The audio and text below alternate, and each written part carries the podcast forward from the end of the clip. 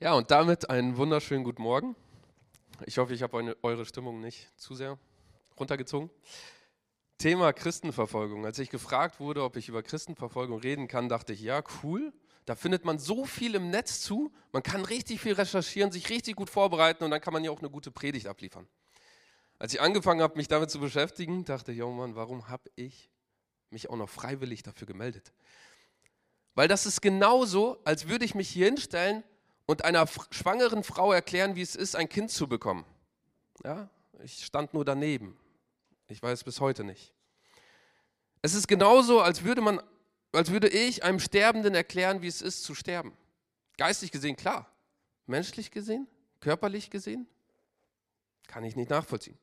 Es ist genauso, als würde ich Effi, Milen und ähm, Kathi erklären, wie man singt. Könnte funktionieren, kann aber auch daneben gehen. Ich habe einen Cousin, der hat vor ein paar Monaten sein dreimonatiges Kind verloren. Was sagt man so einem Menschen? Ey, du packst das schon? Hey, das wird schon? Vielleicht ist es besser so? Das hilft ihnen alles nicht.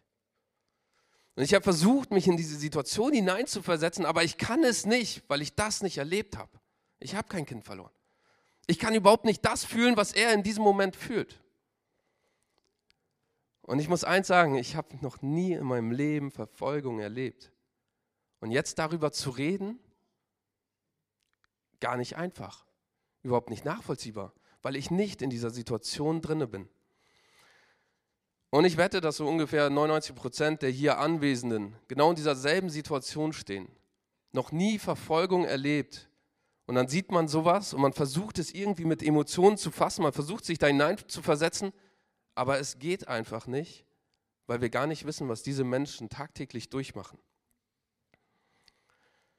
Ja, vielleicht wurden wir mal in der Schule ausgelacht, vielleicht wurden wir mal wegen unseres Glaubens verspottet, ja. Aber vergleichen wir das mal mit den Top 5 der Länder, die am schlimmsten verfolgt werden. Die einen werden verfolgt nur, weil sie eine Bibel haben. Und ich hoffe, dass jeder von uns mindestens eine Bibel hat. Die ganze Sippschaft wird ausgelöscht, nur weil einer glaubt. So selbst wenn ich nicht glaube, aber mein Bruder fängt an zu glauben, hey, bin ich dran. Verfolgung, ich glaube, viele von uns wissen gar nicht, was es heißt. Können es gar nicht nachempfinden. Und ich dachte immer, wir leben in so einer globalisierten Welt, in einer internationalisierten Welt, die sich immer mehr und mehr verbessert und immer mehr und mehr im Bereich Aufklärung aktiv wird, sodass solche Zahlen abnehmen und die Christenverfolgung weniger wird und der Friedensgedanke größer wird. 2019 wurden 3000 Christen aufgrund ihres Glaubens getötet. Das ist die offizielle Zahl. Die Dunkelziffer ist deutlich höher. 3000 Menschen im Jahr heißt, jede zweieinhalb Stunden stirbt jemand aufgrund seines Glaubens an Jesus. Das ist viel, oder? 2020, letztes Jahr, ist die Zahl von 3000 auf 4700 gestiegen. Das heißt, jetzt reden wir nicht mehr von allen zweieinhalb Stunden, sondern von allen zwei Stunden, in denen jemand aufgrund seines Glaubens getötet wird. Das heißt, während wir hier Gottesdienst feiern, stirbt irgendwo da draußen ein Mensch, weil er an Jesus glaubt. Das ist hart. Und da stellt sich die Frage, und das war so die Frage, die mich durch das Thema begleitet hat, warum verfolgen Menschen andere Menschen aufgrund ihres Glaubens? Warum gibt es das überhaupt? Warum, ja, was, was ist in den Menschen falsch, dass die das machen? So war meine Anfangsinterpretation. Letzte Woche hat Daniel hier gepredigt und er hat über den Damaskus-Effekt geredet und er hat von diesem einen Moment geredet, der in unserem Leben alles verändern kann. Dieser eine Moment, der uns wachrüttelt, dieser eine Moment, der Saulus einfach gezeigt hat, hey, alles, was du gemacht hast, war nicht ganz in Ordnung, richte dein Leben neu aus. Und in diesem Abschnitt wird uns dargebracht und wird uns erklärt, warum werden Christen verfolgt. Es ist ganz einfach, ihr könnt weiterschalten. Jesus fragt Saulus, warum verfolgst du mich? Ja, Genau diese Frage. Warum verfolgst du Menschen aufgrund ihres Glaubens? Warum? Statt die Frage zu beantworten, reagiert Saulus, wer bist du überhaupt? Und jetzt kommt die Antwort, warum wird er verfolgt? ich bin Jesus, den du verfolgst. Und dieses Ich bin Jesus, das ist die Antwort. Warum werden Menschen verfolgt? 80 Prozent aller verfolgten Menschen sind Christen. 80 Prozent. Das heißt, die Menschen werden verfolgt wegen diesem Namen, wegen diesem Jesus. Und da stellt sich doch die Frage, wer ist dieser Jesus? Und wieso haben die Menschen so viel Angst vor diesem Jesus? Wer war Jesus? Aufgewachsen bei den Juden, gelebt als Jude, geboren als Jude, komplett in seinem ganzen Leben das zivile jüdische Gesetz eingehalten, nicht gegen ein ziviles Gesetz verstoßen, die zeremoniellen Gesetze hat er eingehalten, er hat sich beschneiden lassen, er ist in den Tempel gegangen, er hat die Tora studiert. Er war der absolute Vorzeigejude. So den konntest du nehmen und konntest sagen, hey, er ist perfekt. Als Kind seinen Eltern gehorsam, geht in den Tempel, kann nichts anderes, will die Tora studieren. Ich als Eltern, als Vater, muss sagen, ich würde mich so freuen, wenn mein Kind einfach anfängt, selber Bibel zu lesen. Es ist drei Jahre alt, ne? das ist gerade unrealistisch. Aber wenn es einfach selber anfängt, die Bibel zu lesen, ohne dass ich sage, hey, komm, lies doch mal die Bibel. Wenn es selber mit zur Kirche kommt und selber sagt, ich gehe gerne zur Kirche, als wenn ich jedes Mal sage, hey, komm, du musst mitkommen, heute ist Sonntag, ist auch viel angenehmer. Ich habe ein dreijähriges Kind. Manche Eltern haben pubertäre Teenager. Da ist das ein bisschen anders der perfekte Jude. Und jetzt betrachten wir mal, wie war die Weltordnung damals? Was hat die Welt für einen Maßstab gehabt und was war ihre Ordnung, was sie geglaubt haben, was richtig ist? Und da gibt es drei verschiedene Weltanschauungen, in denen Jesus gelebt hat. Zum einen die römische Weltanschauung und die war, wir haben einen Kaiserkult. Das heißt, es gibt niemand Größeren, niemand Höheren als den Kaiser selbst und der muss angebetet werden. Dann hatten wir die griechische Sichtweise, die universelle Freiheit des Menschen. Der Mensch steht im Fokus. Der Mensch selber ist Gott. Das ist auch das, was die Philosophen später alles gelehrt haben. Der Mensch selber ist Gott. Er muss nur sein inneres Wesen irgendwie finden. Und wenn er das erlangt hat, dann steht er ganz oben. So ein Gott, das ist metaphorisch gemeint. Das hat eigentlich kein, ist kein Wesen, sondern es ist so eine Übertragung. Und die jüdische Sichtweise, die jüdische Weltanschauung. Du musst die Gesetze einhalten und wenn du die Gesetze einhältst, dann gefällst du Gott. Und Jesus lebt genau inmitten dieser drei Weltanschauungen. Und jetzt betrachten wir mal, was hat Jesus geredet? Wovon hat er gelehrt? Das erste, wovon er gelehrt hat, ist Kaiserkult. Geb dem Kaiser, was dem Kaiser gehört, und gib Gott, was Gott gehört. Die Leute kommen zu ihm, geben ihm Goldmünzen und auf den Goldmünzen war das Gesicht des Kaisers drauf. Und sie sagen, hey, was sollen wir damit machen? Und er sagt ganz klar, hey, da ist das Bild des Kaisers drauf, also gib das Geld demjenigen, dessen Bild da drauf ist. Also wem? Dem Kaiser. Was auf unserem Geld drauf? Brücken. Wem gehört das Geld? Brücken. Und jetzt sagt er, aber, und jetzt das Entscheidende, gib Gott das, was Gott gehört. Wo ist Gottes Bild drauf? Und der Mensch wurde erschaffen nach dem Ebenbild nach dem Bild Gottes. Das heißt, wo ist das Bild Gottes drauf? Auf Geld? Nein. Auf den Menschen. Und was Jesus hier sagt, ist, hey, das ganze Materielle, alles das, was ihr habt, ist hinfällig. Aber das, was ihr geben sollt, ist euer Leben. Das gehört Gott. Das möchte er haben. Das heißt, er hat komplett gegen den Kaiserkult gepredigt, indem er gesagt hat, nicht den Kaiser müsst ihr anbeten, sondern Gott müsst ihr anbeten. Die zweite Sichtweise der universellen Freiheit. Jesus sagt, yes, es gibt eine Freiheit. Die Freiheit, von der Sünde freizukommen. Und diese Freiheit bedeutet, dass wir Gott nachfolgen. Das ist die Freiheit. Und nicht die Freiheit, dass ich mich selbst verwirkliche und dadurch allein als Monopolstellung der Gott bin, sondern dass wir uns Gott unterordnen. Das ist die wahre Freiheit. Und das dritte ist, Jesus sagt, ihr müsst nicht 613 Gebote einhalten, so hat er es nicht gesagt, sondern zwei das Doppelgebot der Liebe. Liebe Gott von ganzem Herzen und lieb deinen Nächsten von ganzem Herzen. Das heißt, das, was die damals für in Ordnung hielten, das, was die für Ord als, als Weltordnung da hatten, hat Jesus irgendwie durcheinander gebracht. Und das ist auch das Problem, warum er verfolgt wurde. Weil bis Jesus kam, war doch alles in Ordnung. So dachten es die Menschen. War doch alles super. Und dann kommt dieser eine Typ an und der wirft alles durcheinander. Und plötzlich müssen wir anfangen nachzudenken und wirklich zu schauen, was bedeutet die Bibel eigentlich und was wollte Jesus uns zeigen. Ich weiß nicht, ob ihr es wusstet, aber diese Stühle hier sind stapelbar und ähm, gelegentlich räumen wir die Stühle auch mal weg. Und wir als Gemeinde machen das seit Anbeginn der Zeit. Wir stapeln die Stühle immer so, weil so kann man die besser tragen. Man nimmt immer drei Stühle, zwei stellt man nebeneinander, eins oben drauf, weil dann braucht man mindestens zwei Leute, die drei Stühle wegtragen. Das ist unsere Weltordnung, das ist die Ordnung, die wir hier haben. Ne, die ersten gucken schon, hä, was? So ist das nicht gedacht, das sind Stapelstühle, aber man stapelt die nicht so, sondern man stapelt die doch eher so, weil dann schafft eine Person mindestens drei Stühle. Kommt drauf an, wer sie trägt. Manche schaffen mehr. Das ist eine falsche Ordnung, aber das ist ja auch eine Ordnung. Das ist auch, auch voll okay. Nur das ist ineffektiv. Nur das ist nicht so, wie der Erfinder sich das auch gedacht hat. Sondern er hat sich gedacht, wir stapeln die Stühle aufeinander, damit die halt leichter zu tragen sind. Und genau das war das Prinzip bei den Juden. Die hatten eine Ordnung geschaffen, die war nicht gut. Und dann kommt dieser Jesus und sagt, hey, ähm, irgendwie das, was ihr glaubt, ist nicht, nicht, nicht ganz richtig. Ja, es ist okay, aber so ist es erdacht. So ist es von Gott gedacht. 613 Gebote erhalten, jeden Tag, mega gut. Aber eigentlich, wenn du deinen Gott von ganzem Herzen liebst und wenn du deinen Nächsten von ganzem Herzen liebst, dann musst du die 613 Gebote nicht auswendig kennen, sondern du wirst sie einhalten, weil du den Nächsten liebst. Es ist so gedacht und nicht so. Und häufig stehen wir davor und betrachten dieses Weltbild. Und das war auch das Problem. Die Menschen kamen durcheinander. Die standen dann da und wurden damit konfrontiert. Hey, irgendwie stapelst du die Stühle falsch. Und die stehen, oh, und die kommen durcheinander. Und jedes Mal, wenn wir durcheinander kommen, geschieht eine Unordnung in unserem Herzen.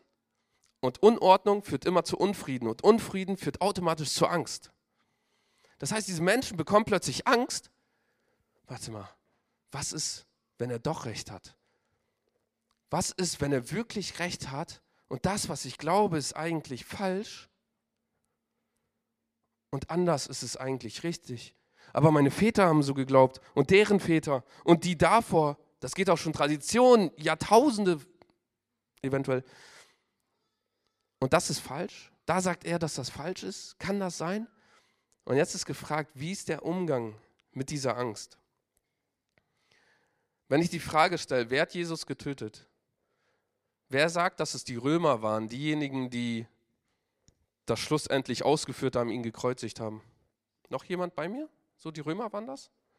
Wer sagt, dass es die Juden waren? Die Leute, die das gefordert haben, die es unbedingt haben wollten. Wer sagt, die waren das? Wer sagt, dass es die Hohepriester waren? Weil die haben angefangen, die Leute aufzustacheln und zu sagen, hey, das, was er erzählt, ist Quatsch, denkt gar nicht darüber nach. Er bringt euch durcheinander. Waren es die Hohepriester oder waren es doch alle drei? Irgendwie waren es doch alle drei, oder?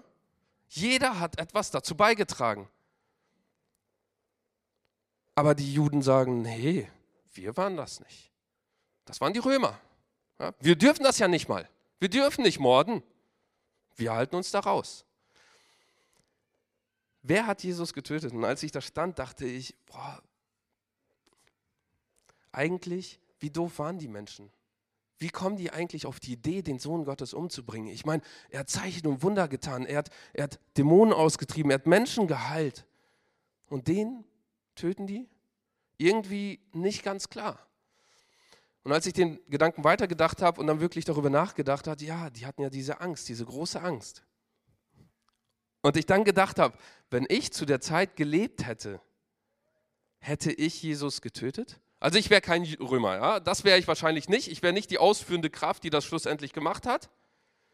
Aber ich glaube schon, dass ich einer dieser Juden wäre, die da stehen und sagen, er bringt uns durcheinander es klingt wirklich hart, aber wenn wir uns in die Zeit hineinversetzen, was Angst aus uns machen kann, Angst bewirkt irgendwann, wenn es größer wird, Zorn.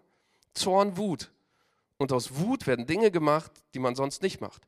Die Juden, die haben effektiv Jesus nicht umgebracht, aber im Herzen irgendwie schon. Wäre ich ein Teil davon? Und die Angst, die die Leute hatten, ist die Antwort auf die Frage, wie können Menschen andere Menschen aufgrund ihres Glaubens töten? Weil sie Angst haben. Weil sie plötzlich feststellen, das, was ich glaube, ist Unordnung und irgendwie gibt es was anderes. Und die hinterfragen ihr Leben und die hinterfragen das Ganze und stellen fest, hm, vielleicht ist das doch nicht so. Und das, was Jesus vorgeworfen wird, ist, dass er die Menschen durcheinander gebracht hat. Und jetzt kommen wir zu meinem absoluten Lieblingsvers in der gesamten Bibel, Johannes 10, Vers 10. Der Dieb kommt nur, um zu stehlen, zu töten und zu verderben. Ich bin gekommen, damit ihr das Leben habt und es im Überfluss habt. Wer bringt einen durcheinander? Jesus oder der Dieb? Hier werden zwei Wahlprogramme vorgestellt, so nenne ich das immer ganz gern. Das Wahlprogramm des Teufels, hey, ich werde, also der Teufel wird uns bestehlen, er wird uns verderben und er wird uns töten. Und dann sagt Jesus auf der anderen Seite und er sagt, hey, ich werde, wenn ihr mir nachfolgt, euch ein Leben geben und das im Überfluss. Zwei Wahlprogramme und jetzt mal wirklich, ne? Wir haben die Wahl und wir entscheiden. Wenn ihr jetzt die Entscheidung fällt, für wen würdet ihr sie treffen? Wer ist bei Jesus? Wer ist nicht bei Jesus? Ganz klar, ne? Aber ich weiß, dass tagtäglich im Leben man dann doch manchmal die Wahl anders trifft. Ja, dann wählt man nicht das Leben im Überfluss, sondern man wählt dann doch das andere, obwohl man die Chance hat, obwohl man diese Wahl hat. Das griechische Wort für Teufel ist Diabolos. Ich weiß nicht, ob ich es richtig ausgesprochen habe, ich bin kein Grieche. Dieses Wort bedeutet der Durcheinanderbringer, der Verwirrer. Das, was Jesus zuschreiben, ist eigentlich das, was den Teufel beschreibt. Er ist derjenige, der Verwirrung schafft.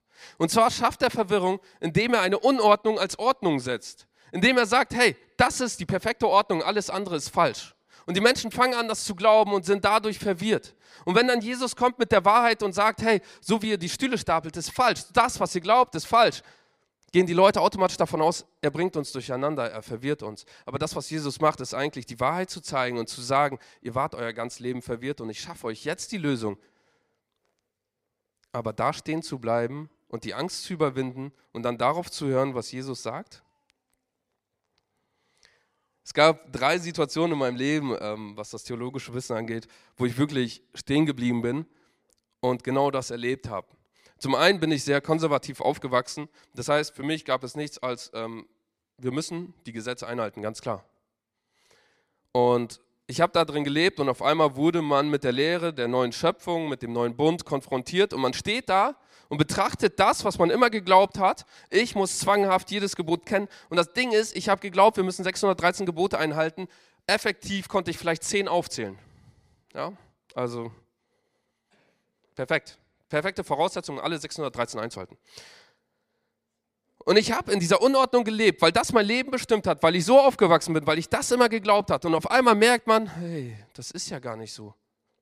Es ist ja gar nicht so, sondern Jesus sagt, hey, Liebe steht drüber. Du musst jeden lieben und dann wirst du ihn nicht verletzen, dann wirst du ihn nicht belügen, dann wirst du automatisch die Gesetze einhalten. Und plötzlich war das komplette Weltbild in Frage gestellt. Und ich kann euch wirklich sagen, ich hatte mega Angst. Ich hatte wirklich Angst, weil plötzlich war man durcheinander und plötzlich war man, hä? Das, was ich geglaubt habe und ich habe es jahrelang geglaubt, ist vielleicht doch falsch? Und dann ist die Frage, wie gehe ich mit der Angst um? Lasse ich die Angst herrschen, dann fange ich an, alles schlecht zu reden und zu sagen, das, was ich glaube, ist richtig und alles andere ist falsch. Ich hätte gern diesen einen Lehrer, diesen einen Theologen, der von Anfang bis Ende die ganze Bibel kennt und wirklich jede theologische Weisheit bis ins Tiefste kennt und stehen kann und davon reden kann, ohne in drei, vier Jahren sagen zu können, hey, ich weiche auch nur einen Grad davon ab. Und ich kann euch eins sagen, den gibt es nicht. Sondern Wissen, Erkenntnis und Weisheit ist Stückwerk. Das ist Stückwerk. Das heißt, umso reifer wir werden, umso erwachsener wir werden, umso mehr reifen wir auch, umso mehr Weisheit erlangen wir auch. Dinge, die ich als Kind gemacht habe, mache ich nicht mehr. Ich bin jetzt so halb erwachsen. Aber äh, Leute, die etwas älter sind, wenn die zurückblicken, dann werden die auch sagen, hey, ich habe Dinge gemacht, die würde ich jetzt gar nicht mehr machen. Ich habe Dinge geglaubt, die würde ich jetzt gar nicht mehr glauben. Richtig? Ich schaue die etwas Älteren an, ja. Die nicken mir zu. Gut. Warum? Weil man ranwächst. Und so wächst man auch im Wissen, in der Erkenntnis. Und manchmal steht man dann da und stellt fest, boah, eigentlich das, was ich geglaubt habe, das war falsch. Und dann gab es eine zweite Situation, als ich festgestellt habe, nicht ich lebe für Gott, sondern Gott lebt für mich. Und was das denn bedeutet. Ich habe nicht mehr diesen Leistungsdruck, ich muss nicht mehr jeden Tag Gott zufriedenstellen, sondern ich lebe im Glauben. Und alle Dinge, die ich aus Glauben mache, die stellen Gott zufrieden. Ich muss nicht jeden Tag aufstehen, meine Checkliste nehmen. Und das, was ich jetzt sage, ne, dafür werde ich so viel Kritik kriegen. Aber ich muss nicht jeden Tag Bibel lesen und beten, damit Gott zufrieden ist. Ja, als ich das festgestellt habe, weil ich kann euch eins sagen, ne, ich schaffe es nicht. Ich schaffe nicht jeden Tag Bibel lesen und beten. Ich weiß nicht warum. Ich nehme es mir jedes Mal vor. Eigentlich bin ich überhaupt kein Disziplinmensch. So, ich, ich schaffe es nicht. Ja, ich war schon dreimal im Fitnessstudio angemeldet, vielleicht einen Monat oder zwei hat es geklappt und danach war es vorbei. Aber man zahlt trotzdem zwei Jahre. Das ist so der Nachteil daran. Ähm, und man nimmt sich jeden, jeden Monat vor, ne? wenn man sieht, was abgebucht wird, denkt man sich, so, jetzt, jetzt reiße ich mich zusammen, jetzt gehe ich dahin, aber man schafft es nicht. Ja? Aber das ist nicht das, was Gott erwartet. Gott erwartet nicht, dass wir jeden Tag Bibel lesen. Gott erwartet nicht, dass wir jeden Tag beten. Das ist mega gut und das sollen wir alle machen. Gott erwartet, dass wir jeden Tag glauben. Dass wir jeden Schritt, den wir machen, im Glauben machen. Wer von euch ist heute hergefahren und hat erstmal Gott gedankt, dass er hier angekommen ist? Keiner. Doch, eine Person. Super. Weil wir davon ausgehen. Ja? Wer von euch ist heute Morgen aufgestanden mit einem strahlenden Gesicht und hat gesagt, boah Gott, danke für diesen genialen Tag. Auch wenn es noch dunkel ist, aber es ist so schön. Es hat geregnet, es ist alles nass, aber mega gut. Oh, zwei Leute. Sehr gut, stark. Ein Leben im Glauben, das ist das, was Gott freut, wenn jeder Schritt, jede Entscheidung, die wir treffen, auf Glauben basieren und nicht aus Angst. Unordnung kann so viele verschiedene Gesichter in unserem Leben annehmen. Das kann so viele verschiedene Aspekte sein. Das kann unser Glaube sein. Ich habe gerade so theologische Sachen vorgestellt, so die ich geglaubt habe, die dann doch falsch waren. Es können aber auch ganz andere Sachen sein. So in der Beziehung, plötzlich bleibt man stehen und merkt, boah, irgendwie ist alles in Unordnung. Irgendwie passt das nicht. Ähm, das ähm, das war so, vor ein paar Tagen hatte ich eine Auseinandersetzung mit einem Pärchen, das noch nicht verheiratet ist. Und für mich war so eine Aktion, die die gemacht haben, komplette Unordnung. Es hat überhaupt nicht gepasst. Und für die war das komplett in Ordnung. So, und dann kommt man aufeinander und dann ist ja immer so dieser Punkt, beweis mir biblisch, dass das falsch ist. Und vieles kannst du ja biblisch gar nicht zeigen, weil ne, ähm, die Bibel ist ja nicht ein Buch, eine Lebensanweisung, die wortwörtlich beschreibt, was wir dürfen und was nicht. Da wird nicht beschrieben, wie wir unser Auto fahren sollen und welches Auto wir fahren sollen. Steht da nicht drin. Ich wünschte, das wäre so. Aber das ist nicht so. Die Bibel beschreibt auch nicht tagtäglich, wo wir einkaufen sollen und was genau wir machen sollen, sondern die Bibel sagt, lebe im Glauben. Das, was du machst, mach im Glauben. So, und für mich war diese komplette Unordnung, für die diese Ordnung und dann ging es zu dem Punkt, ja, hm, so von wegen, das ist nicht falsch. Und dann habe ich eine Frage gestellt und bei der Ant Beantwortung dieser Frage war mir absolut falsch. Es ist absolut Unordnung. Und zwar die Frage, wissen deine Eltern davon? Nein. Sollen deine Eltern das wissen? Nein. Diese Angst zu haben, wenn das rauskommt, ist der Beweis dafür, dass wir in Unordnung leben, dass wir durcheinander sind. Weil wenn wir im Glauben leben, dann müssen wir keine Angst haben, dass Dinge rauskommen. Da müssen wir keine Angst davor haben, dass unsere Eltern nochmal Dinge erfahren. Und das ist ein Indiz dafür zu sehen, dass Dinge noch nicht ganz in Ordnung sind. Dass wir bei manchen Dingen Entscheidungen treffen, aber nicht im Glauben getroffen haben. Und zwar jedes Mal, wenn wir Angst bekommen. Was sind die Konsequenzen? Was ist, wenn die Leute das erfahren? Ich liebe ja dieses Bild, so 24 Stunden, sieben Tage lang begleitet uns eine Kamera und die ganze Welt kann uns sehen. Würdest du dein Leben anders leben als jetzt? Würdest du weniger unzufrieden sein? Würdest du weniger Leute beleidigen? Würdest du beim Autofahren langsamer fahren? Beacht, ähm, besser fahren? Ich habe letztens eine Geschichte gehört, ich, ich fand das so stark. Ne? Da musste einer unserer Leute hier zum, zum Idiotentest, so hat man das damals genannt, MPU, und er hat sich so schlecht gefühlt. So, boah, ich bin dumm. Und dann kommt er da rein in diesen Raum und da saßen mindestens drei Leute aus unserer Jugend. Er hat sich gut gefühlt. Er war nicht alleine. Yes. Würdest du dein Leben anders leben? Wenn ja, dann kann ich dir eins sagen, dann ist irgendwo Ruhe zu kommen. Und das ist der Schlüssel, wirklich stehen zu bleiben, in die Ruhe zu kommen und zu schauen, wie habe ich gelebt? Ist das auch absolut richtig? Und in 1. Korinther 14, Vers 33 heißt es, Gott ist kein Gott der Unordnung, sondern der Ordnung, richtig? Nein? Sehr gut, sondern des Friedens. Gott ist kein Gott der Unordnung. Gott ist nicht derjenige, der durcheinander bringt, der verwirrt, sondern er ist der Gott des Friedens. Da steht auch nicht der Ordnung, sondern des Friedens.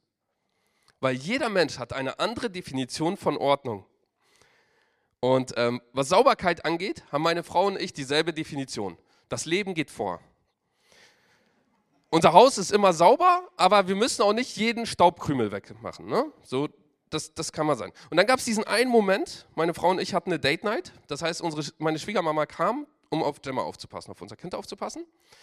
So, und meine Schwiegermama kam und dann kamen wir von dem Abend zurück und wir kommen rein und dann sehe ich den Blick meiner Frau, der geht zum Fenster und dann heißt, Mama, hast du meine Fenster gewischt?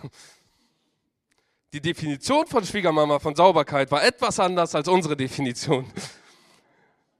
Und sie hat zum Glück nur ein Fenster gewischt, aber ja.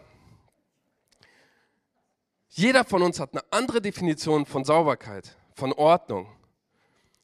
Und das griechische Wort, das hier für Frieden verwendet wird, ist Irene.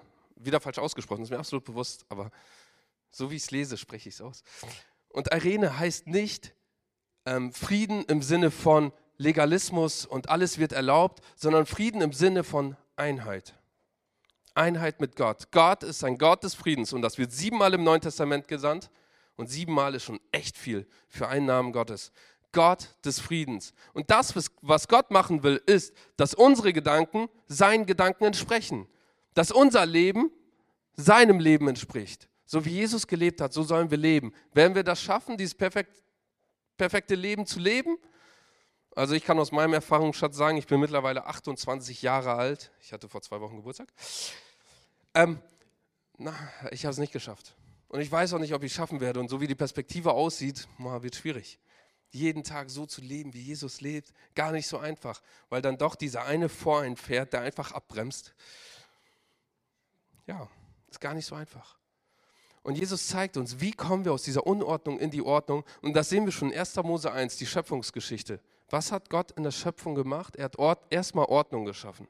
Er trennt Licht von Finsternis und sagt, nee, das gehört nicht zusammen, das muss getrennt werden. Er trennt Wasser von Land, weil das gehört nicht zusammen, das muss getrennt werden. Er schafft eine Ordnung im Raum, in der Zeit, ja, im Raum, in der Zeit und was Licht und Finsternis angeht. Und dann am siebten Tag, was macht er am siebten Tag? Er fängt an, sich zu ruhen. Und das finde ich eigentlich unfair, weil Gott hat in sechs Tagen die Welt erschaffen und er hat sie so erschaffen. Ne? So, Licht, Finsternis, trennt euch. Sonne, Mond werdet erschaffen. Mensch wird erschaffen, Tiere werden erschaffen und so weiter. Er hat nur den hier gemacht. Ja? Ich habe mal eine ganze Woche 16 Stunden täglich gearbeitet und hatte keine Ruhe. Und Gott hat nur den hier gemacht und am siebten Tag ruht er. Ja, der hat ja gar nicht so viel gemacht. So. Und dann sagt Jesaja auch noch: Gott wird niemals müde oder matt.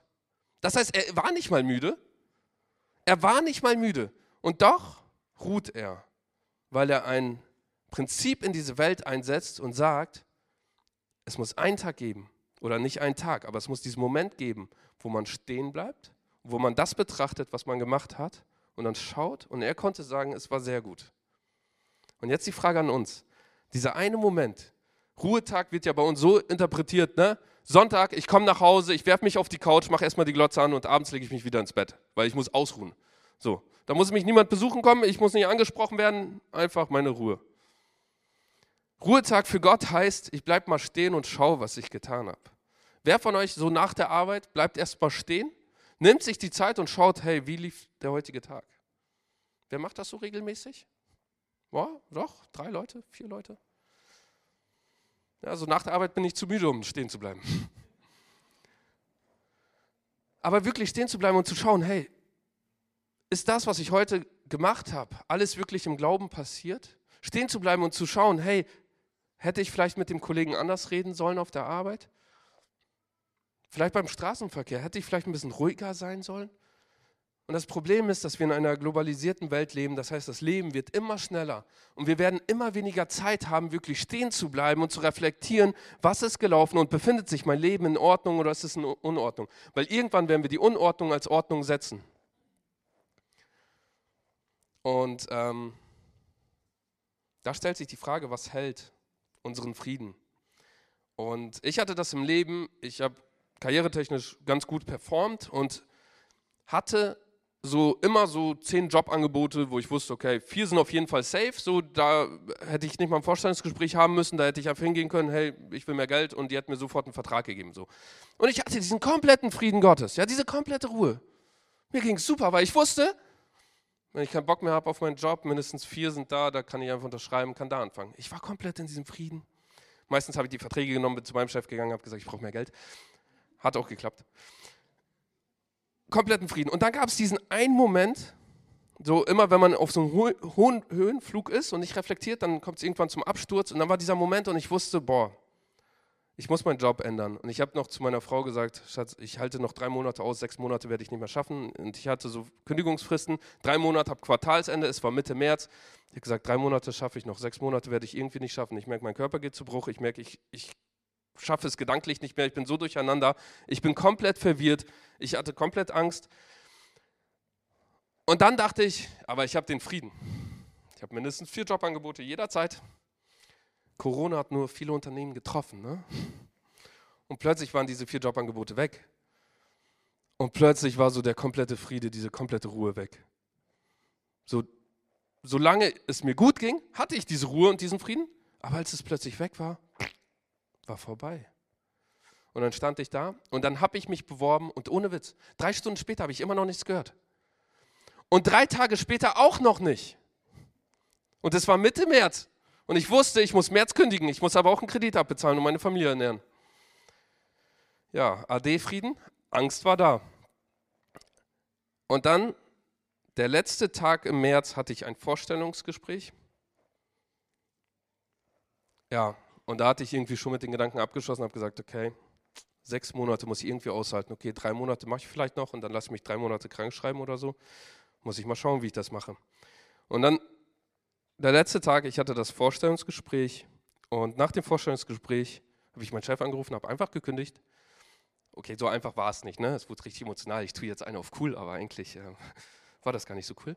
Hab gekündigt und nach der Kündigung, fünf Minuten später, ruft das andere Unternehmen an und sagt, hier, komm, wir schicken dir sofort Arbeitsvertrag zu, du kannst direkt unterschreiben. Und ich hatte nicht mal diese Sicherheit, aber irgendwie hat der Friede Gottes dann einen doch gepackt und gezeigt, hey, du kannst diese Ordnung haben, du kannst diese Ruhe haben, du musst nur dahin gehen. Du kannst in dieser Ordnung leben. Und egal, was dir diesen Frieden gibt, egal ob es ein Gehalt ist, du kannst alle Rechnungen bezahlen, egal ob es deine Freunde sind, die jetzt da sind, egal ob es was auch immer ist, Sabine hat es sehr gut gesagt, alles wird gehen, alles wird einem genommen oder kann genommen werden. Aber das, was uns niemals genommen werden kann, ist unser Glaube.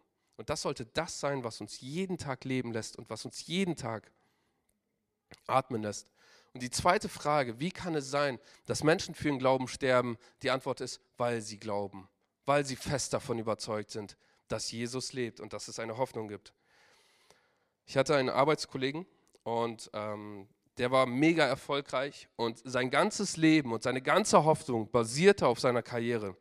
Der ist so um 8 Uhr aufgestanden, um 10 Uhr war er auf der Arbeit, hat bis 21, 22 Uhr gearbeitet, nach Hause gefahren und schlafen gegangen und am nächsten Tag weitergearbeitet. Er hat auch am Wochenende meistens gearbeitet. Sein ganzes Leben bestand aus seiner Arbeit. Er hatte keine Familie, also er hatte Familie, aber keine Beziehung zu seiner Familie. Er hatte kein soziales Leben, er hatte keine Freunde, nichts, was ihn irgendwie halten konnte, sondern das Einzige, was er hatte, war Arbeit. Und irgendwann kam dieser eine Moment und warum auch immer, er war komplett durcheinander, seine Arbeit war miserabel, seine Qualität war nichts wert, das, das war alles irgendwie komplett in die Brüche gegangen. Und er ist an Burnout erkrankt. Und jetzt, vier Jahre später, ich habe letzte Woche noch mit ihm geschrieben, sagt er immer noch, mein Leben ist so durcheinander, ich kriege keinen Frieden. Ich habe diese Angst. Sobald ich an Arbeit denke, ich drehe durch. Ich merke, wie mein Herz schneller schlägt. Ich merke, dass ich komplette Angstzustände kriege. Ich komme dann einfach nicht raus. Weil dieser Mensch nichts hat, woran er sich sonst festhalten kann, als die Arbeit. Und die Arbeit ist jetzt flöten gegangen. Und er lebt in kompletter Angst und er kommt da einfach nicht raus. Er versucht alles, aber schafft es nicht. Warum? Weil einfach dieser Glaube fehlt, woran er sich festhalten kann. Weil Glaube das ist, was bis zum Ende Bestand hat und bis zum Ende bleiben wird. Und ich bitte jetzt schon mal das Lobpreisteam nach vorne. Gott ist ein Gott des Friedens und nicht der Ordnung. Und ich kann euch eins sagen, wer von euch, also ihr dürft jetzt wirklich ehrlich antworten, wer von euch führt ein absolut sorgenfreies Leben und hat sich so in den letzten Jahren nie um irgendetwas Sorgen gemacht? Jemand da? Einer hat gerade aufgezeigt, hat seine Hand ganz schnell wieder runtergenommen, als er gesehen hat, kein anderer zeigt auf. Das ist doch falsch, ne? Keiner, weil jeder von uns macht sich Sorgen. Jeder von uns hat nicht diesen kompletten Frieden, dass er sagen kann, mein ganzes Leben ist in Ordnung und es gibt keinen Punkt in meinem Leben, wo ich nicht durcheinander komme. Das hat niemand. Und ich glaube auch, dass wir das niemals haben werden, sondern immer wieder müssen wir stehen bleiben, in diese Ruhe kommen und reflektieren. Und wir gehen nochmal zurück in Johannes Kapitel 14, Vers 27. Das ist auch eins meiner Lieblingsverse. Also ich habe ein riesen Repertoire meiner Lieblingsverse, das gehört auch dazu. Frieden hinterlasse ich euch, mein Frieden gebe ich euch. Nicht wie die Welt gibt, gebe ich euch, euer Herz erschrecke nicht und verzage nicht. Das sind so eine, also einige Sätze, die Jesus so seinen Jüngern noch so mitgegeben hat. Er wusste, er wird nicht mehr lange hier sein und dann sagt er denen das und sagt, hey, das, was ich euch vererbe, das ist mein Erbe, das ist das, was ich euch gebe, ist mein Frieden. Er hätte eigentlich seinen Jüngern so viel Geld geben können, dass wir heute noch davon profitieren. Aber das Problem ist, Geld wird niemals die Angst nehmen. Und Geld wird niemals schaffen, Ordnung zu bringen. Aber das, was unsere Angst nehmen kann, ist der Friede Gottes. Das, was unsere Angst nehmen kann, ist Gott selber, der uns einfach eine Zeit der Ruhe schenkt. Und ich möchte jetzt, dass wir gemeinsam aufstehen und mit diesem Gedanken nochmal ins Gebet gehen.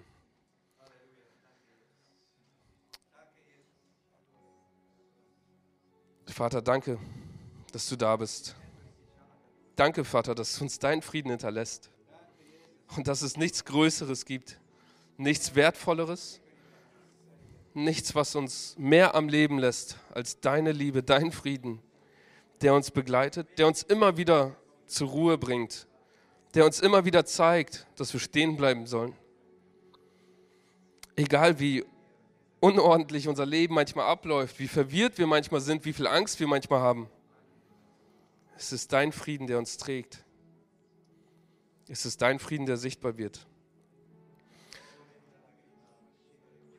Ich möchte, dass wir jetzt alle einmal kurz stehen bleiben und einmal kurz reflektieren. Und jetzt jeder sich einfach die Frage stellt, gibt es aktuell etwas, wovor ich Angst habe?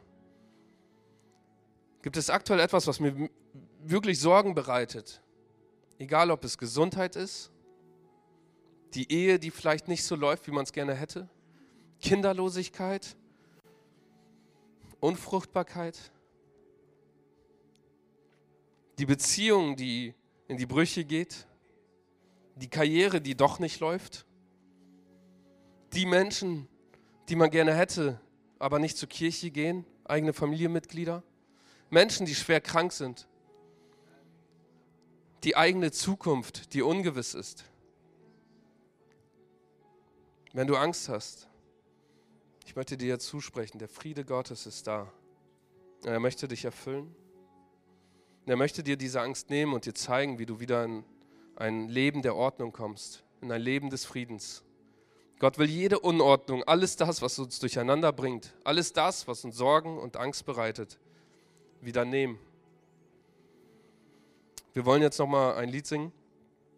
Und während des Liedes sprich vor Gott aus, was bereitet dir Angst? Was macht dir Sorgen? Und ich verspreche dir, dass du einen Frieden bekommen wirst. Yes.